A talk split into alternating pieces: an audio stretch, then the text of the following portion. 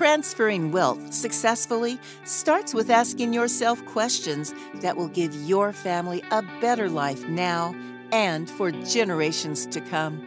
In this podcast, financial professionals John and Michael from Copper Beech Financial Group guide you through eye opening questions to help you discover the truth about your wealth. Now, on to the show. Hello, and welcome to The Truth About Wealth with John and Michael Parise of Copper Beech Financial Group. Today, they have a special guest in studio, and that is Brandon Hughes from Peachtree Hotel Group. Good afternoon, gentlemen. How are you? Good afternoon, Eric. Good afternoon. Good afternoon. Doing well. Welcome, Brandon. Thank you so much for being on the show. I'm I'm excited to hear what you have to say. Uh, Michael, why'd you bring Brandon on today?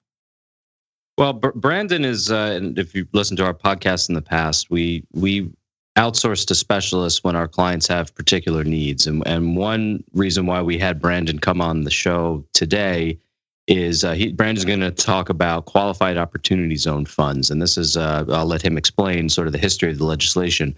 But this is uh, an area of the most recent uh, tax law changes at the end of 2017 that's really now starting to pick up. Um, and a lot of our clients have expressed interest in sort of wanting to understand what they are, how they how they operate, why they're in place, and so that's really why we brought Brandon on here today. So, with that said, Brandon, why don't you just talk a little bit about the the code itself, what changed in the tax law to benefit these particular or this particular strategy, and then talk a little bit about how you guys uh, operate in that particular you know, particular uh, program. Yeah, sure. And uh, John and Michael, thanks for uh, bringing me on the, the show today. And just a, a, little bit about me and, and my background. I am uh, responsible for developing and executing capital strategy uh, for the firm and serve as a, a, contact for the investor community. And so I've been in uh, private equity uh, funds, um, also have been in the institutional fixed income uh, world on the bond side. And so I have a pretty deep background on structuring uh, private equity type funds. And so uh, later in the, the show, I'll get into a little bit more of, about what Peachtree does. But there was a bill or a law that uh, came about pre 2017. So going back to that time frame, there was a gentleman by the name of Sean Parker, and a lot of folks remember Sean as the Napster guy. And uh, if you right. remember downloading some of the free music uh, back then, that was him. Didn't make. I remember that from my youth. Yes, exactly. And uh, so he didn't make a lot of money doing that because you can't make a lot of money uh, downloading illegal music. Uh, but he was the first CEO of Facebook and made a lot of money at that. And so I think he was there for a pretty short tenure and uh, was uh, off probably sailing the world and came up with an idea that if we incentivize uh, in the investment community with that the investors that have capital gains to invest those capital gains into quote unquote these lower income areas across the United States, we think we could boost these economies in these distressed areas. And so he enlisted Tim Scott, uh, who is um, the Republican uh, senator from South Carolina, and Cory Booker, a lot of you guys know up in, in New Jersey, the senator there on the Democratic side, to draft this bill. And so it had bipartisanship support uh, going back to 2015, 2016 and ultimately was wrapped up into the uh, 2017 uh, the Trump Tax uh, and Jobs Act of 2017. And so it quickly passed, and uh, a lot of developers uh, across the country were kind of off to the races to find certain areas uh, that they could they could develop real estate in, and or find a piece of property that they think they could redevelop um, and part of that law, there's really two ways that you can you can benefit in these opportunity zones. One is to build a brand new asset in these opportunity zone areas, or uh, find a piece of property with a, a, a piece of real estate on it and double the basis in that property. And so the easiest, and, and again, I'll get more into what we do, but the easiest for our purposes at, at Peachtree Hotel Group was to develop uh, new assets. And so there's really three main benefits uh, to the law for the investment community. Uh, one is you have to have a capital gain. So it can be long term or short term capital gain. Uh, it can be derived from any uh, source. So it could be derived from equities, uh, so a stock position. It could be from real estate, and there's certain intricacies of the law, and we can get into those. Uh, it can be from a business transaction. So if you sell a business, it could it could really be from any capital gain. And um, so when you invest that capital gain into these uh, quote unquote uh, lower income distressed areas and these these qualified opportunity zones, uh, you get to defer your taxes today. And so you're not paying Uncle Sam today, um, and you fast forward that seven years out to the year 2026. So if we're in 2019 today, you're maximizing the full benefit of the law. You defer the taxes in 2026. The law states that you will have to uh, pay long term capital gains or short term capital gain rates in 2026. So whatever you go in to a fund in in 2019, that's the the rate you'll pay in 2026. Now, one caveat there is we know what long term capital gain rates are today. We know what short term capital gain rates are today.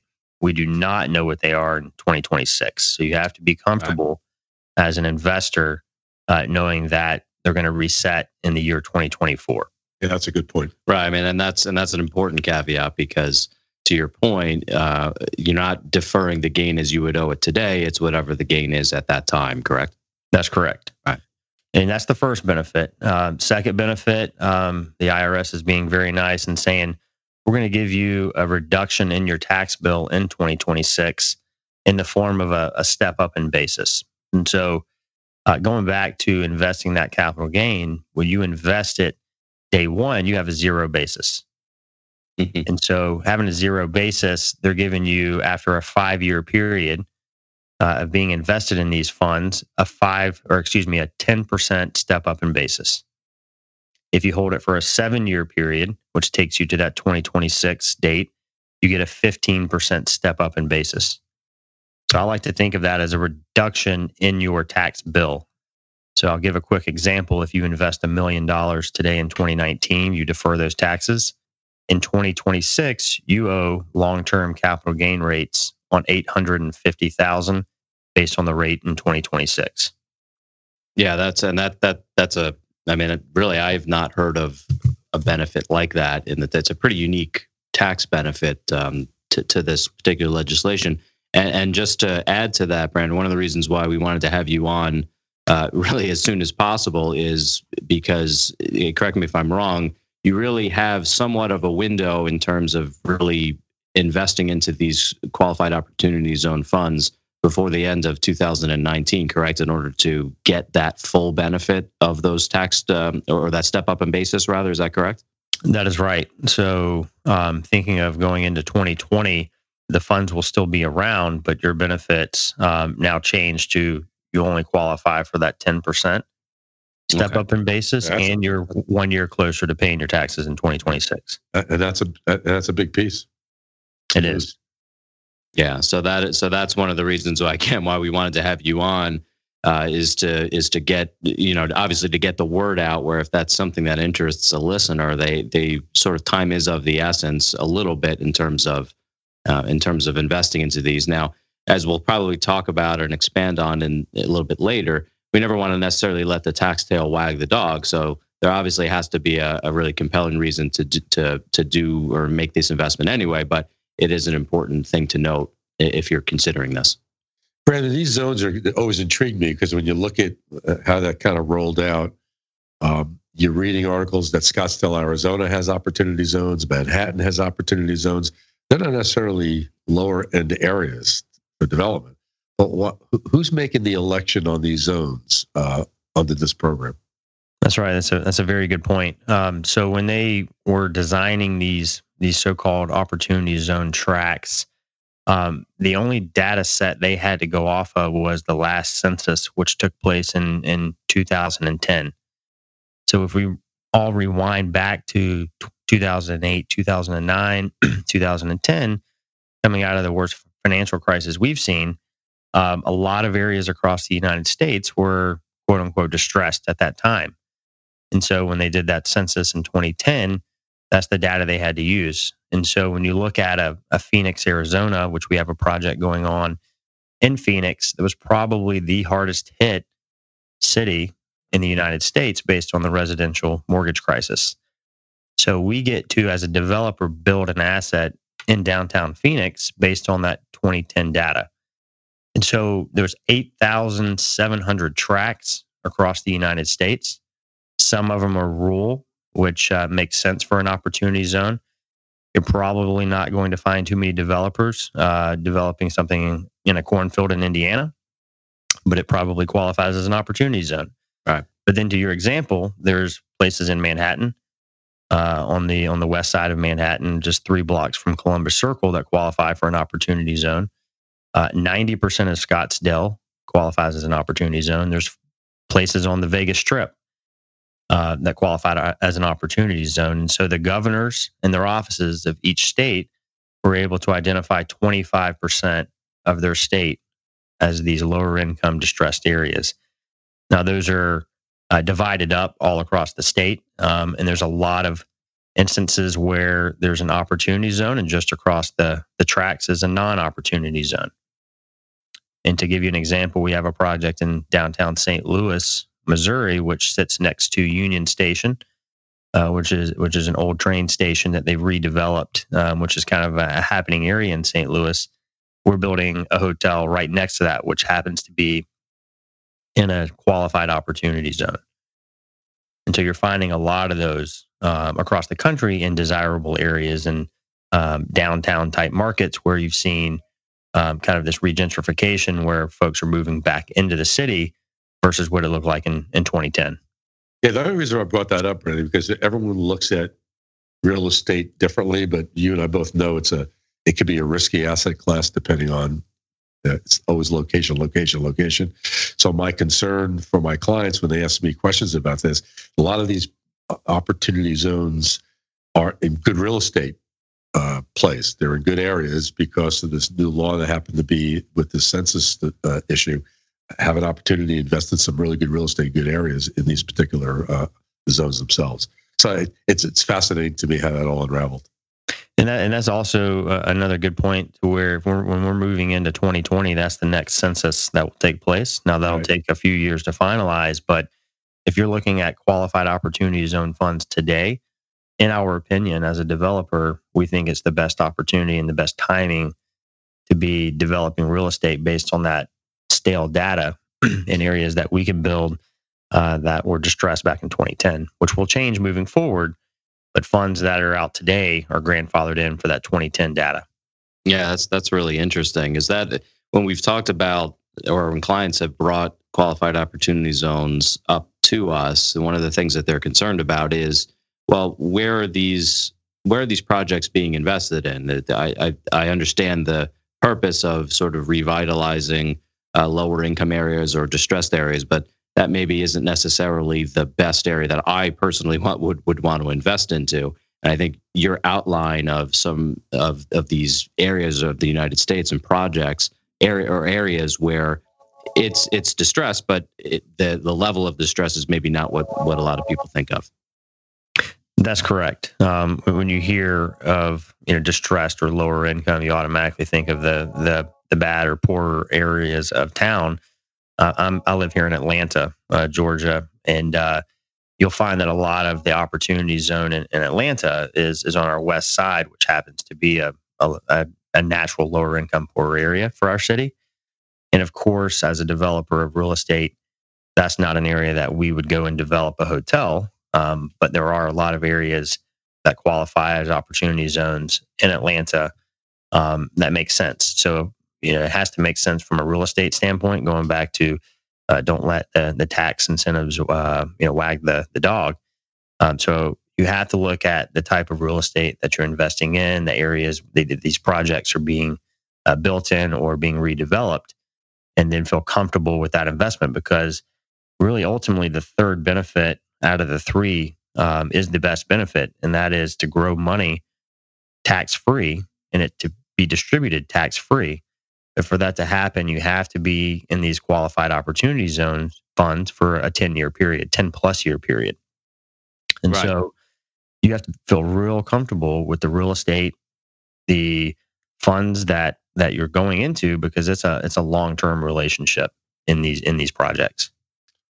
Yeah, that that that's a great that's a great point. We did sort of dovetail away from the the um, say the tax benefits that you were talking about initially, but I agree. I think that last one is really where there's a lot. There could be a, a lot of potential benefit for investors, assuming you pick the right investment. To your point, because you do get that, um, you know, let's say that uh, tax tax free nature of your investment into the fund itself if you uh, hold it on for ten years. But that brings up another question um, that hopefully you can help me answer with is sort of when you're looking at or when you're working with with clients, what sort of assets are they or gains, I should say, are they looking to invest into these funds? Because if you do have, let's say, that 10 year hold, I imagine that there are certain types of assets that families may want to consider or may not want to consider depending on their personal needs. Do you have any uh, thoughts on that? Um, yeah, sure. So, you know, going back to who is eligible um, to invest their gains into these opportunity zone funds, it can be an individual, it can be a corporation, it can be an S corporation, it can be a trust. And so, um, as long as there's a, a, capital gain scenario, it can be invested into these qualified opportunity zone funds. What's not allowed, um, or at least we're not allowing it in our programs, are to invest anything outside of capital gains like cash. We get that question a lot. Um, and ultimately, you can invest cash, but the IRS is not going to give you those tax benefits. So ultimately, you're investing in just a long term development fund that you're not getting tax benefits on. So there's probably different avenues that you can probably access and other development deals that are more tax efficient. Um, so uh, we get that question a lot.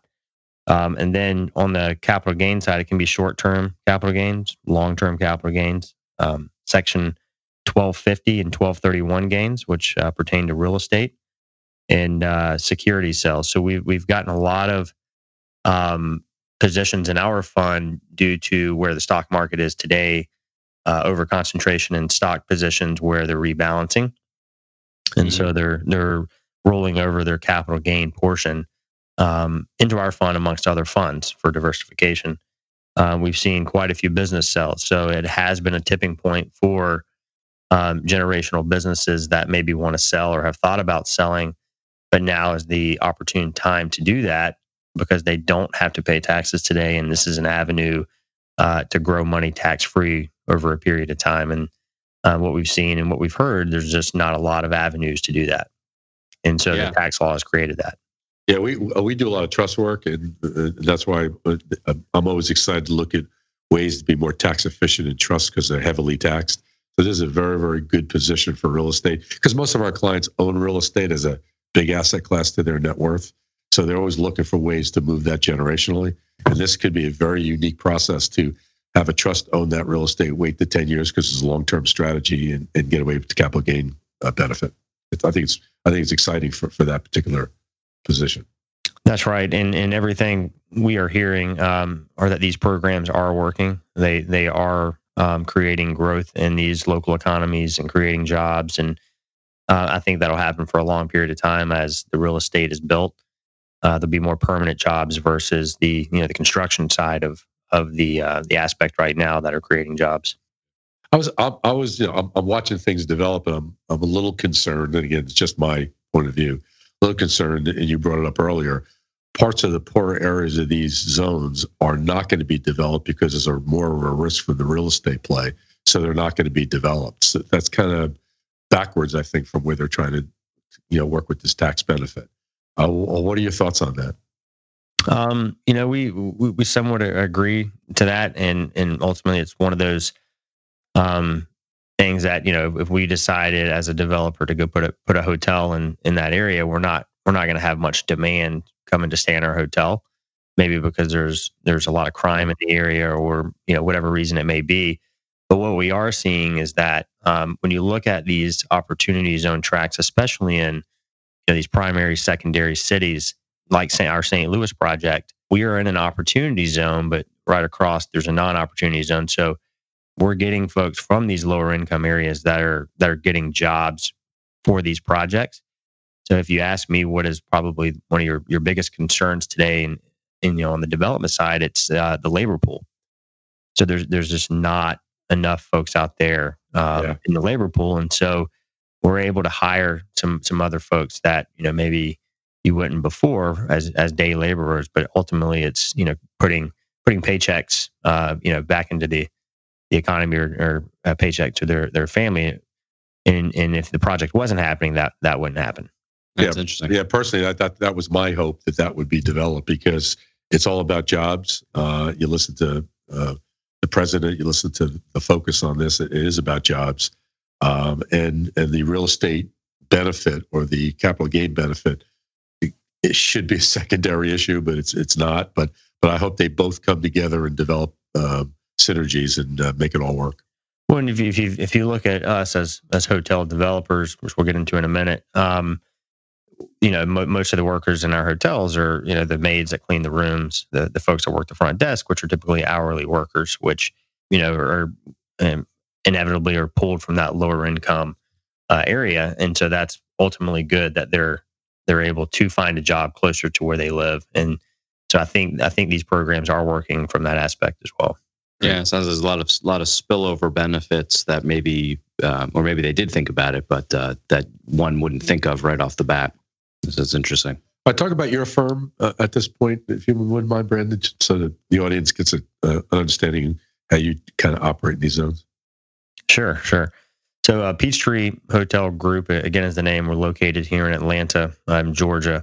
Really started um, as a product of the financial crisis. So, three gentlemen started the uh, the firm um, really as a family office to manage their own capital and, and friends and family capital.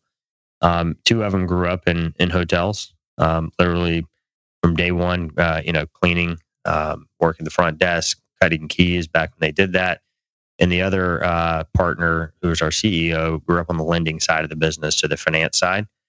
And so uh, they quickly um, took advantage of the financial um, fallout and were buying deeply discounted uh, hotels and, and notes. And so that that hasn't changed uh, today. Uh, we still operate the same way with the same thought process. Um, it's just kind of is grown over the years. Uh, but we have been developing brand new hotels since day one, since 2008, 2009. Um, and we stick to our investment thesis, which are sticking to premium branded hotels. Um, so, for the purposes of our Opportunity Zone Fund, they're all Marriott or all Hilton properties. So, those have very strong reservation systems. We're, we're tapping into um, the business traveler, uh, if you will, that that is gaining points and uh, and that's that's what you get when you when you uh, partner with a Marriott and a Hilton. To go a little further, we operate, manage, and develop select limited service hotels, which are uh, you're probably familiar with the Hampton Inn by Hilton or Courtyard by Marriott. Um, those are all eight, of them. yeah, exactly. Those are uh, 80 to 150 room hotels. And um, we like that segment of the hospitality sector um, because you can manage those hotels in good times and we can manage them in uh, market downturns or recessionary type periods as long as we're in the right locations. It doesn't take a lot to run those select limited service hotels. Um, there's operational levers that we can pull when we are in that down market. But uh, to drive it a, a little further, um, we we do deals in uh, secondary, tertiary cities where there's natural demand drivers that are around university markets, markets with medical research, med- uh, hospitals, airports, for the purposes of opportunity zones and downtown markets. And so, how we backed into these opportunity zone programs was uh, when this bill was being talked about that, that I mentioned earlier, uh, we took a look at our pipeline um, of new development deals that we went to Marriott, we went to Hilton, and, and got a brand approval in a certain market across the country. And we had 22 of these individual asset deals we wanted to do. Um, and 11 of those, when we put that opportunity zone track map on top of ours, 11 of those 22 fell into opportunity zones. So when you look at uh, select and limited service hotels and the locations they are in, they naturally fall in those airport markets, which tend to be lower income. Yeah. University markets, which tend to be lower income because of the student body. And then the point I made earlier, the downtown markets were very distressed back in 2010, and they look drastically different today. So there's a lot of demand, natural demand in these areas. And these were deals that we underwrote um, before that made sense. The economics worked. Our investor return hurdles made sense. And so we just put a fund wrapper around um, these eight to 10 projects that we're executing on. And so we have a, a fund now that we have four projects in the, the fund already. Um, two of the hotels are, are almost completed. Um, so again, it is working. There's job creation in these markets. And then uh, moving forward, there will be even more job creation, more permanent creation once we open these hotels. Yeah, that's it. I mean, that that's what really again getting back to that conversation of not letting the you know the tax benefits wag the dog. I think that's really key because, like you said, you, you sort of already had this investment or these investments of these hotels in your pipeline, and it just so happens that the legislation overlapped very nicely. Sure. Um, which I think you know is something to always look at because another question that I'm sure you can comment on that uh, uh that our clients have sort of talked to us about is sort of okay, who are these? Who are the companies that are putting these together? Because now that this legislation is in place, there, I'm sure, you know, whether you have competitors or whether they're larger or smaller, but there's a lot of uh, companies or individuals that are trying to get into this market, and I think that that can create a situation where investors have to be a little bit wary. So, do you have any thoughts on that? Yeah, I mean, and that's a good point. Um, you know, and that's that's a concern for for a lot of um, funds out there that maybe they're overpaying for the land uh, where they're developing. Um, and then you know the labor market's also another point we, we talked about earlier. Uh, but for for us, these were deals that um, we had in the works prior to this, this reform. Um, and so we're just acting on those and closing those. And so we're, we're partnering a lot of our deals with um, local uh, people that were in these markets that own land that they are uh, a JV partner with us um, on that individual asset. And so, as the law, you know, is, is stated, if you own land pre 2018, um, you actually can't take advantage of these qualified opportunity zone programs. That you have to sell your interest to a qualified opportunity zone fund um, and can't own more than 20 percent um, of that that individual uh, asset. So um, it worked out very well for us, and that's how we were able to um, get started right away um, in our industry. Shovels in the ground, and that's why two of our projects are, are almost completed, and we'll be able to open those up, open those hotels up. Um, but there are a lot of concerns, and we're hearing that out there that um, there are there are funds raising capital. They're just having a hard time closing on deals and finding deals that make sense for the investor and that can always um, create some issues. And so we're fortunate um, that we we launched our fund in December of, of 2018, and um, we've raised roughly 100 million in capital and have been able to close on the four properties. We have two more under contract, and so again, getting back to we're just executing our strategy that we were going to do regardless.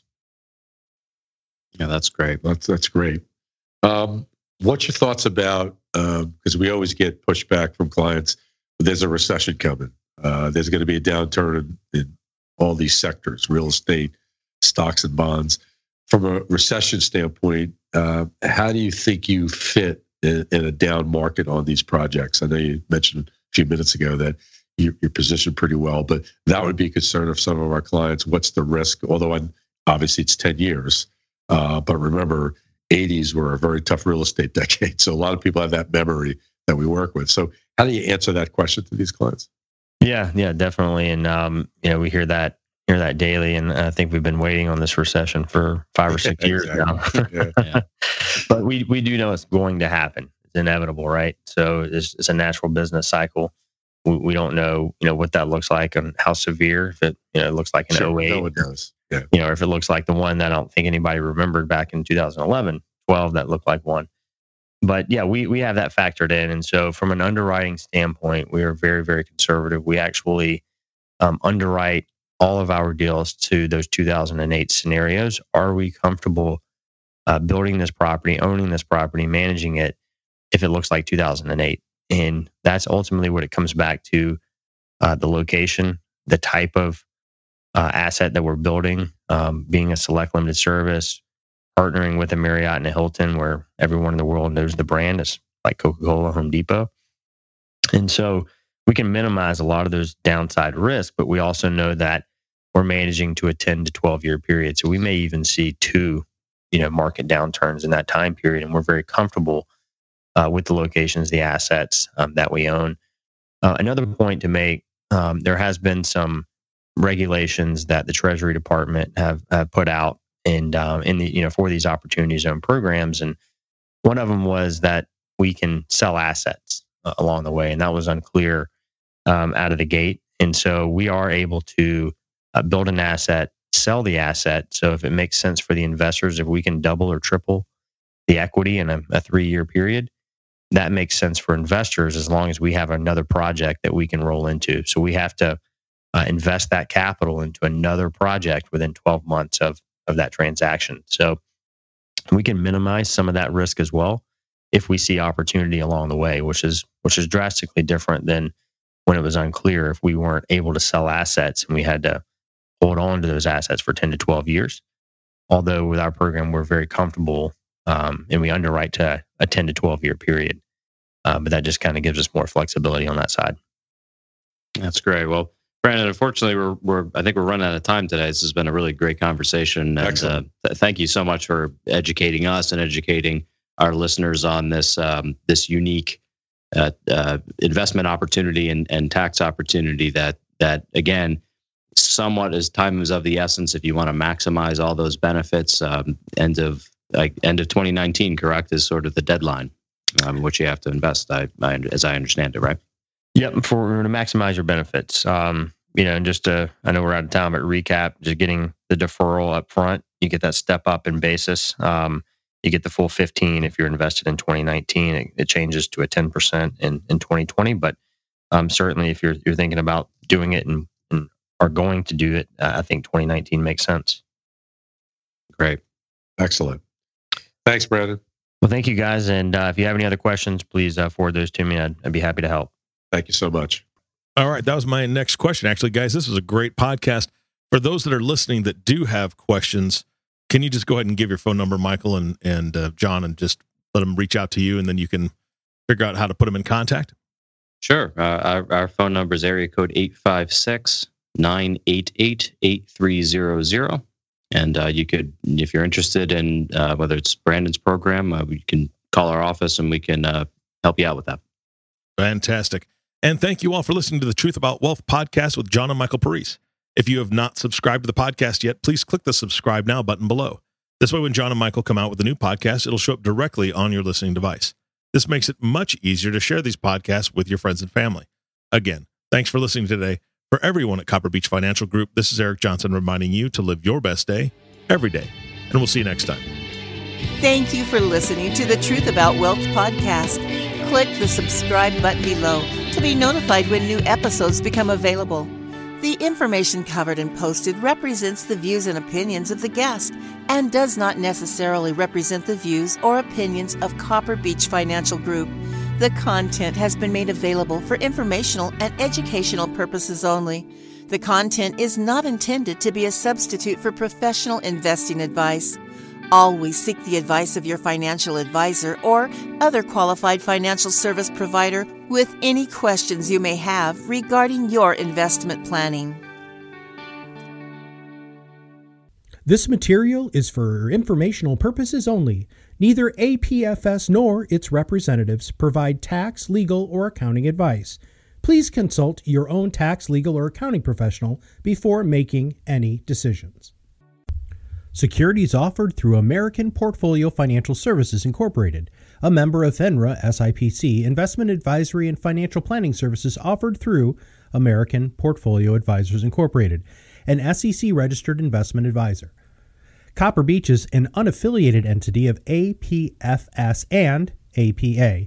Any opinions expressed in this forum are not the opinion or view of American Portfolios Financial Services Incorporated APFS or American Portfolios Advisors Incorporated APA and have not been reviewed by the firm for completeness or accuracy. These opinions are subject to change at any time without notice. Any comments or postings are provided for informational purposes only and do not constitute an offer or a recommendation to buy or sell securities or other financial instruments. Readers should conduct their own review and exercise judgment prior to investing. Investments are not guaranteed, involve risk, and may result in a loss of principal. Past performance does not guarantee future results. Investments are not suitable for all types of investors.